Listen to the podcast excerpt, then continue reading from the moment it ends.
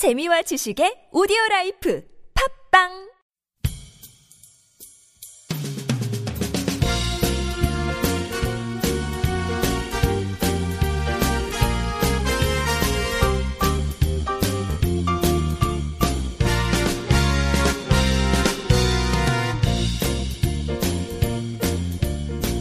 안녕하세요 이동훈 기자입니다. 안녕하세요 문경 기자입니다.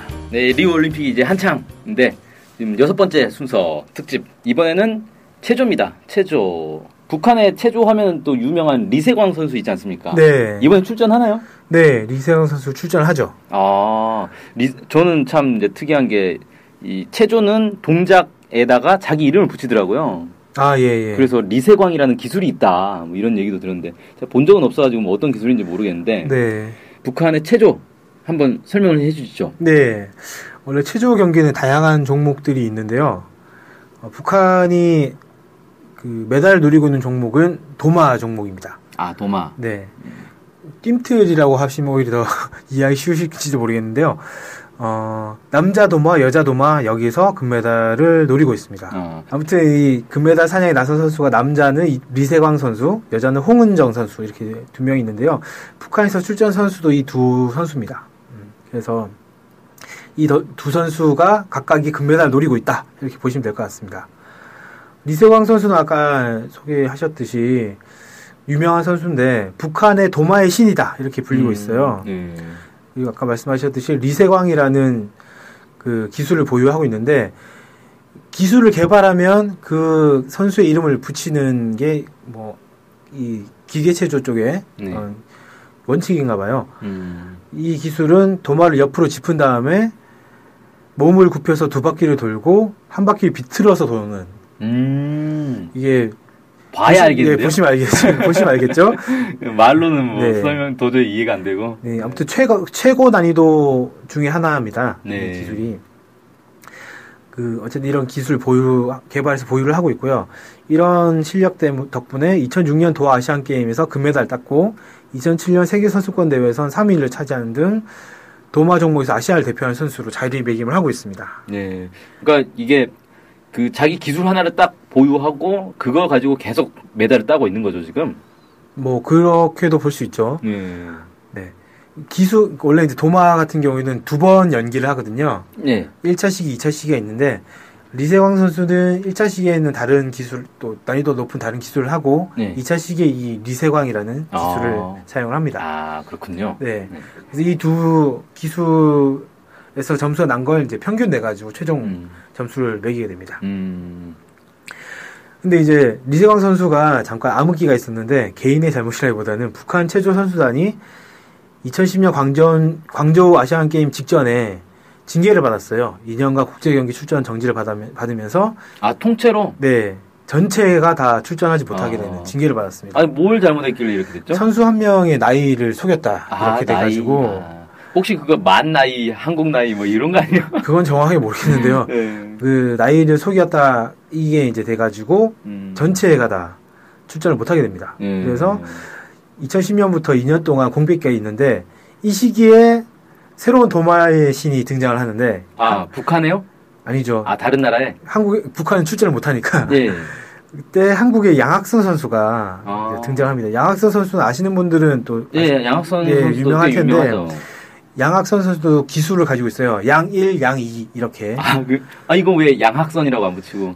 아마 리세광도 리 이렇게 아마 부를 것 같습니다. 약칭으로. 아, 어, 약칭으로. 네. 기술이 양- 두 개나 있나 보네요. 근데. 네. 그래서 양, 양학선 선수는 양 1, 양 2를 1차씩, 2차씩 이렇게 하는데 네. 양 2가 양 2도 최고의 그러니까 최고 난이도 기술입니다. 네. 그래서 이 기술을 성공하면은 거의 뭐 1위를 음. 따는 당상처럼 했던 음. 거죠.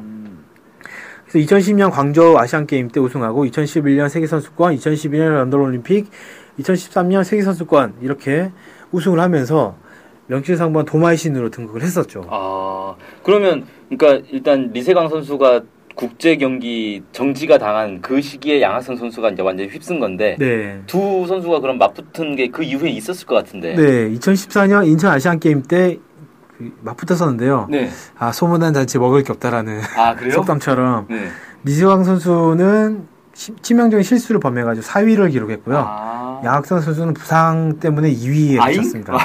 어, 1, 2위를 다퉈야 될 선수들이. 네. 아. 그래서 홍콩 선수가 금메달 땄었습니다. 그때. 아, 그렇군요. 근데 이제 양학선 선수가 안타깝게도 부상 이후에 부상에서 제대로 회복하지 못하면서 어, 리세강 선수가 그 다시 이후에 또- 네, 도마의 신으로 음. 어, 등극을 하고 있습니다. 아. 2014년, 2015년 세계 선수권 대회 2 연패를 달성을 했거든요. 네. 그래서 명실상부한 도마 세계 최강자로 군림을 음. 하고 있습니다.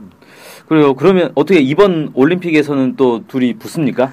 안타깝게도 양학선 선수가 부상으로 출전하지 못해서 어, 리, 그 리세광 선수와 양학선 선수의 맞대결은 이번에도 버- 펼치지 못하게 될 것 같고요. 아, 부상이 상당히 심한가 보네요. 아직까지도. 아, 계속 이제 부상이 큰일이네. 누적되나 봐요. 예. 어, 참 안타까운 일인데 어쨌든 그런 상황이고요. 그래서 리세광 선수가 남자 도마에서 가장 유력한 금메달리스트 후보인 네. 것 같습니다. 실수만 안 하면 되겠네. 네. 근데 남자 선수들 점수를 비교해 봤는데 0.0 몇 정도 차이밖에 안 되더라고요. 어, 그래요? 상당히 치열할 것 같습니다. 음. 그래서 리세광 선수도 긴장을 해야 예. 어, 금메달 딸 수 있지 않겠나. 긴장하면 또 실수할 수 있는데. 하지만 어쨌든 가장 유력한 금메달 리스트 후보인 거는 분명하다 이렇게 예. 얘기할 수 있을 것 같고요. 아, 여자 선수도 한 명 있었잖아요. 네. 홍은정 선수. 예, 홍은정 선수도 금메달이 유력한 선수라고 볼 수 있습니다. 아, 그렇게 실력이 좋습니까? 홍은정 선수는 2008년도 베이징 올림픽에서 금메달 땄던 선수고요. 어. 그래서 두각을 나타냈는데 아까 말씀드렸던 징계 때문에 또 예. 암흑기를 음. 잠깐 가지게 됩니다. 이 징계가 풀린 2013년부터 다시 상위권의 모습을 나타내게 되는데 2013년 있었던 하계 유니버시아드 대회에서는 공동 우승을 차지했고요. 네. 그해 10월에 있었던 동아시아 경기 대회에서 우승을 차지했습니다. 음. 그리고 2014년 인천 아시안 게임과 세계 선수권 대회에서도 금메달을 땄었습니다.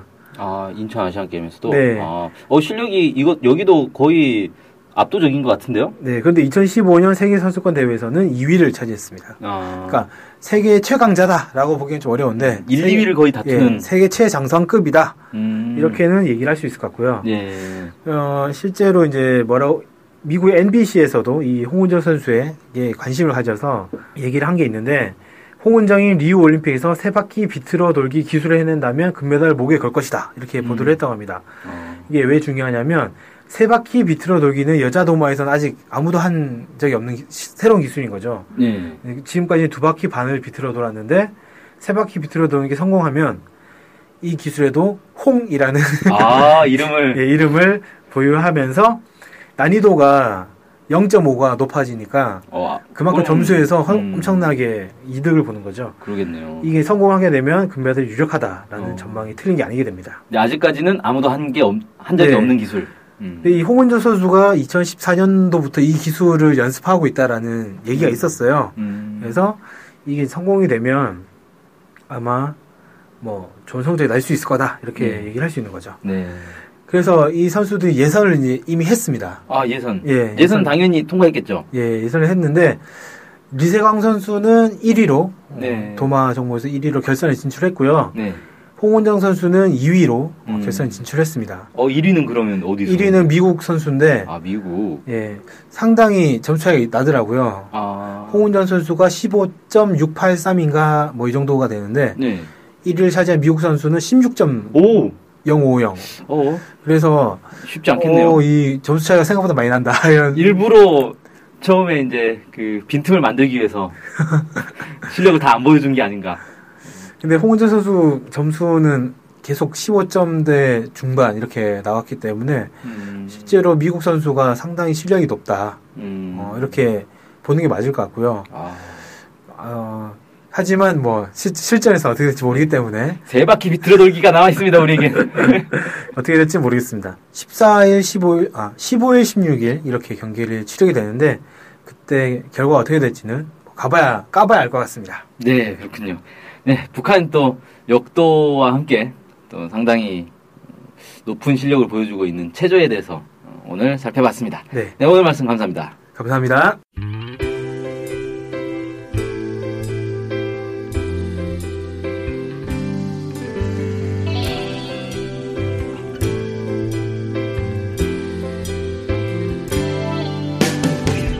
북한 소식을 알고 싶은데 일목요연하게 정리된 사이트나 언론사가 없네요. 네, 많은 언론들이 북한 소식을 다루긴 하는데 믿을 만한 것도 부족하고 한눈에 쉽게 보여주는 것도 없죠. 네, 그래서 저희가 저희 NK투데이가 야심차게 준비했습니다. 바로 info 캘린더. 아, info 캘린더가 뭔가요? 네, 모든 북한 소식을 저장해놓고 날짜별 분야별로 검색해 볼 수 있게 만든 데이터베이스예요. 네, 무려 검색어로 검색도 할 수 있습니다. 우와, 정말 대단한데요? 어떻게 찾아가면 되나요? 네, NK투데이 홈페이지에 들어오셔서 info 캘린더를 찾으시면 됩니다. 네, 오른쪽에 배너가 달려있으니 쉽게 찾아볼 수 있습니다. 네, 북한 소식을 빠르고 간편하게 볼 수 있는 NK투데이 야심작 info 캘린더 많은 이용 바랍니다.